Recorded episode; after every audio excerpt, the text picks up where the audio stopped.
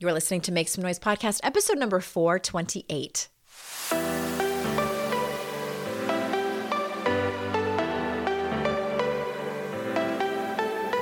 Welcome to Make Some Noise podcast, your guide for strategies, tools, and insight to empower yourself.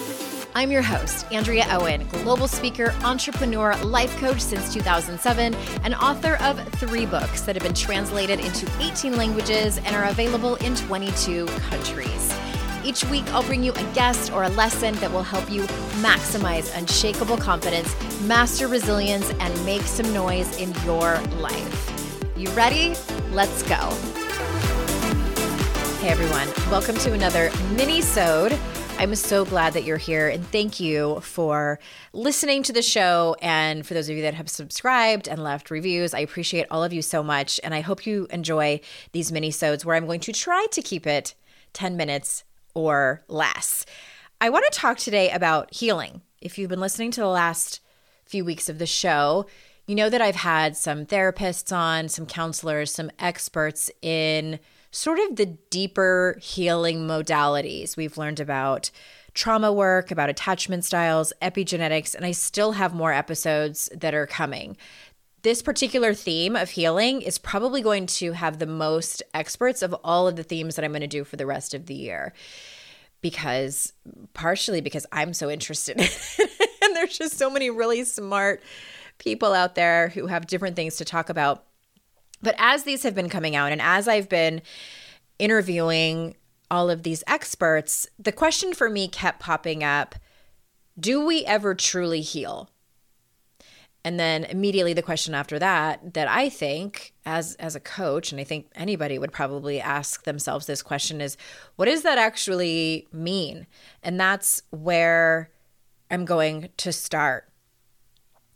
I feel like one of the most important questions a therapist has ever asked me when I come to deal with something specific, when I say something like, there's this, you know, this old ghost that keeps bothering me, there's this childhood wound that I have that I feel like keeps coming up in my relationships.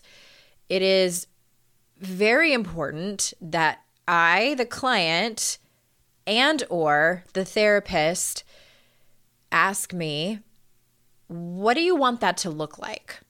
What do you think healing, how does that manifest in your day to day life? Um, what do you want to do differently? What do you want to keep doing the same? Just what is it? What does it mean to you? So I think that's the one the one and important question that you need to ask yourself before you venture into a specific healing journey or that your therapist asks you. And I want to back up for just a second and talk about, you know, if we're if we're having the conversation around personal development in general, I feel like you can you can kind of separate it into two categories. There's the tools that we heal on a kind of regular basis. You know, these are the things that people come to my retreats for, like the retreats that I have coming up this year in the Daring Way. I am going to teach the attendees a modality that is all around shame resilience so that when something happens in their life that that you know can bring them down into a shame spiral where then we act. The ways that we don't want to act we have tools. We have kind of a system a methodology if you will to be able to walk through that with a little bit more grace with a little bit more um, intention definitely a lot more awareness. So there's there's that side of personal development where you're learning key things. You know, I, I, used to teach this a lot around your inner critic and you know how to be aware of it, how to spot it, how to be able to manage it. There's that. And then there's also the old stuff that as we grow up and get older and get into these more advanced years in our lives that have tended to stick around. Sometimes we don't know it's a wound until much later sometimes we've known for a long time. There's very obvious childhood trauma or something that happened as an adult that is that has hurt you deeply that you have carried around. So what i'm talking about is the latter is the the things that happen to us either if it's like an acute thing that happened or something that was long term that has caused us pain caused a wound that we end up behaving in ways that aren't our favorite, um, that we don't, we're not really so proud of ourselves. So, for instance, uh, let me give you a personal example. As someone who identifies as an anxious, has a, I have an anxious attachment style, and I can pinpoint exactly where that comes from. I was very close to my dad growing up, and he was always there for me. And then, right around puberty, when I started to change, when I went from a little girl to a young adult woman into a teenager, that's where things really started to shift. And my dad pretty much, without leaving our family, walked away from our relationship and we became much, much, much, much more distant. And it, it, it felt like it was abrupt, but in retrospect, it was probably a slow process that happened over time. So I felt that wound unconsciously at the time. So I turned to boys to be able to fill that need that I had, that emotional support, that that emotional closeness and connection that I had lost from my father. And then that began my anxious attachment style, terrified of being abandoned. And then my parents got divorced when I was 18. I was blindsided by that, didn't even know they were having problems. So then there was another abandonment thing. And I think like all of us have had heartbreak and disappointments and that can aid to our attachment style. And I've had some experts over the last few weeks talk about attachment styles. So interesting. Go back and listen if you haven't heard those yet. But, you know, continuing to talk about my personal example, I would show up in relationships terrified that the person was going to leave me, many times unconscious. So I would act in ways you know, I was incredibly insecure. I was very jealous, especially in my in my former relationship. And in in my present relationship, I wasn't as insecure and jealous, but what I would do is anytime there was a problem, anytime there was a kink in our relationships, w- which happens to all of us, right? I would panic internally. My anxiety would go through the roof. I would future trip about, oh my God, he's leaving me. We're going to split up. And I would have a visceral reaction. So that's an example of, of being triggered, is what I'm explaining to you. And so, what I wanted to get to the bottom of personally, how do I heal this? How do I move from an anxious attachment style to a secured attachment style? And there are ways to do that. It's been a lot of talk therapy, it's been some, some somatic work. So, the question of do we ever truly heal? In my opinion, again, I am not a licensed therapist. I'm just someone who's had a lot of trauma, had a lot of drama as well, and many relationships and a lot a lot of introspection and self-awareness and be and being able to look at patterns.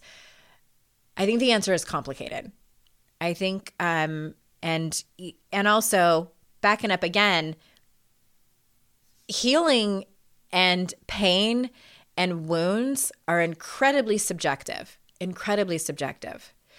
So i think again it comes back to that that question of what does that mean to you? Like what are a what are your behaviors that you do in your relationships or at work or as a parent that you see are are not that healthy that you in a loving way want to change? And like what is the end result? What do you what do you actually want that to look like? So there's that. I'm getting i'm getting to i'm getting to my opinion on the answer. I already told you. It's complicated. Okay so there's that. And i also think it's incredibly helpful to do these specific things when we either come to the realization that we have this wound or when we come to the realization and the sort of you know this end game of, of what we want things to look like. I have fought tooth and nail. I have fought tooth and nail in therapy. I have fought myself that certain things were not that big of a deal. I kept trying to convince myself like it's not that big of a deal. I'm i have forgiven that person. I'm over it. I'm not hurt by that.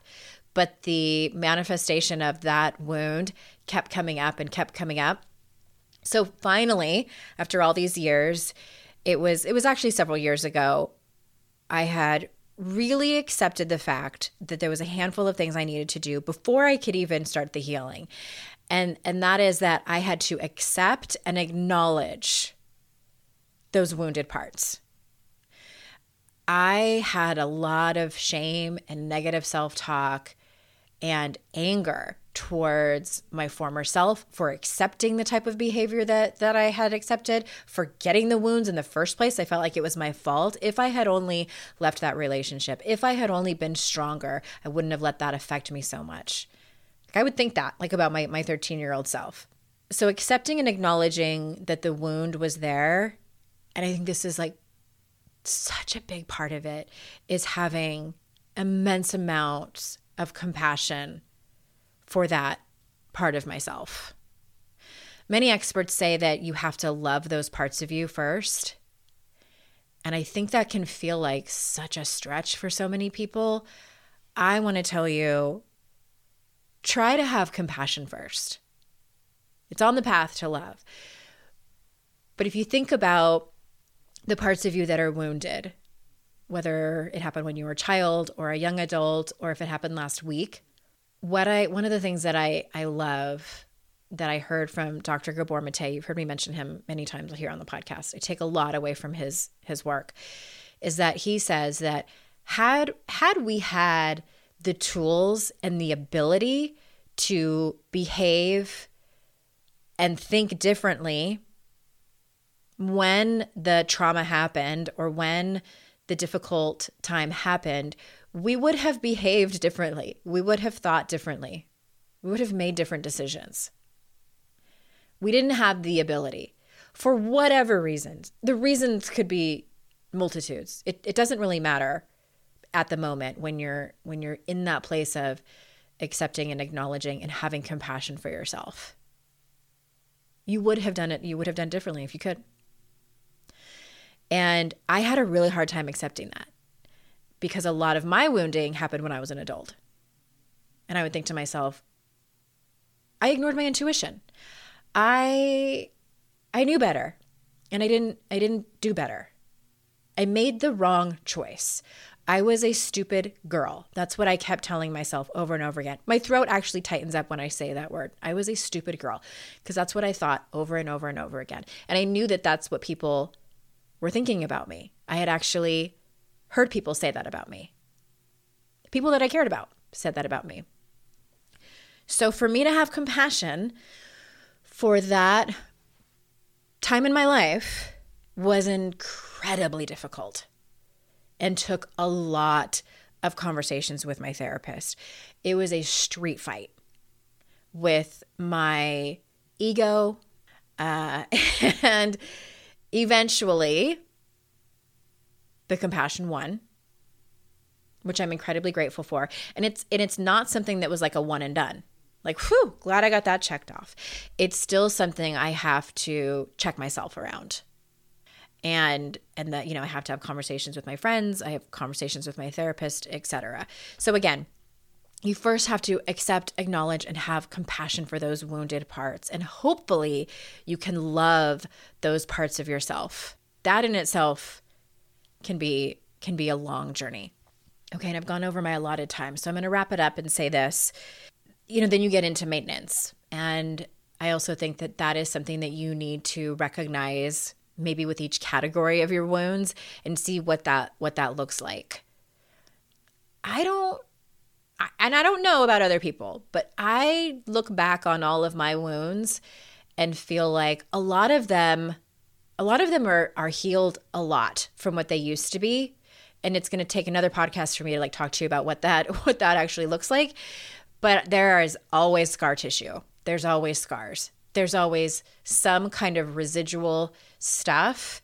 And it's typically not a lot. It typically does not affect my day-to-day life. But I think that's the case for most people. We're not going to be, you know, and, and, and I, I'll just give you a quick example of what it looks like. It's like, and this is often the result of things like EMDR. You can still think about what happened, you can still remember, and you can maybe even like still tell the story. And it still stings a little. It still hurts a little. You might have a little bit of embarrassment when you tell it based on the look on someone's face or so, whatever. But it doesn't hit you like a gut punch. It doesn't, you don't have that physical, visceral reaction as you used to. And if you do, That's okay. There's still work to do. There's absolutely still work to do. And the good news is is like now you know. Now you know what it is that you need to work on that you can bring to your therapist and say, "Okay, here's what I want this to look like as far as how I feel about it, how I think about it, etc." And then your therapist can do some expectation management with you because I know when I showed up to my therapist, I was like, "I want this to be gone. I want it to be like a light switch. Like I want this to be I want an exorcism. Get it out. Get it out." And that wasn't that wasn't totally feasible. So we had conversations around that. All right. I thank you so much for listening today. I really hope that you enjoy these mini sodes. I'm going to have to say, like, I'm to keep between 10 and 15 minutes. Okay. That's, that's what we're to do now. I also wanted to remind you that registration for the retreats, multiple retreats, go grab all the info at andreaowen.com slash retreat. That is for the kind of generic Daring Way retreat that I'm going to host in May. I'm also doing a recovery one for people in recovery. That is going to be in September. That is at andreaowen.com slash recovery dash retreat. Thank you so much for joining me again. You know how grateful I am that you are here and that you choose to spend your time with me. And remember, it's our life's journey to make ourselves better humans and our life's responsibility to make the world a better place. Bye for now.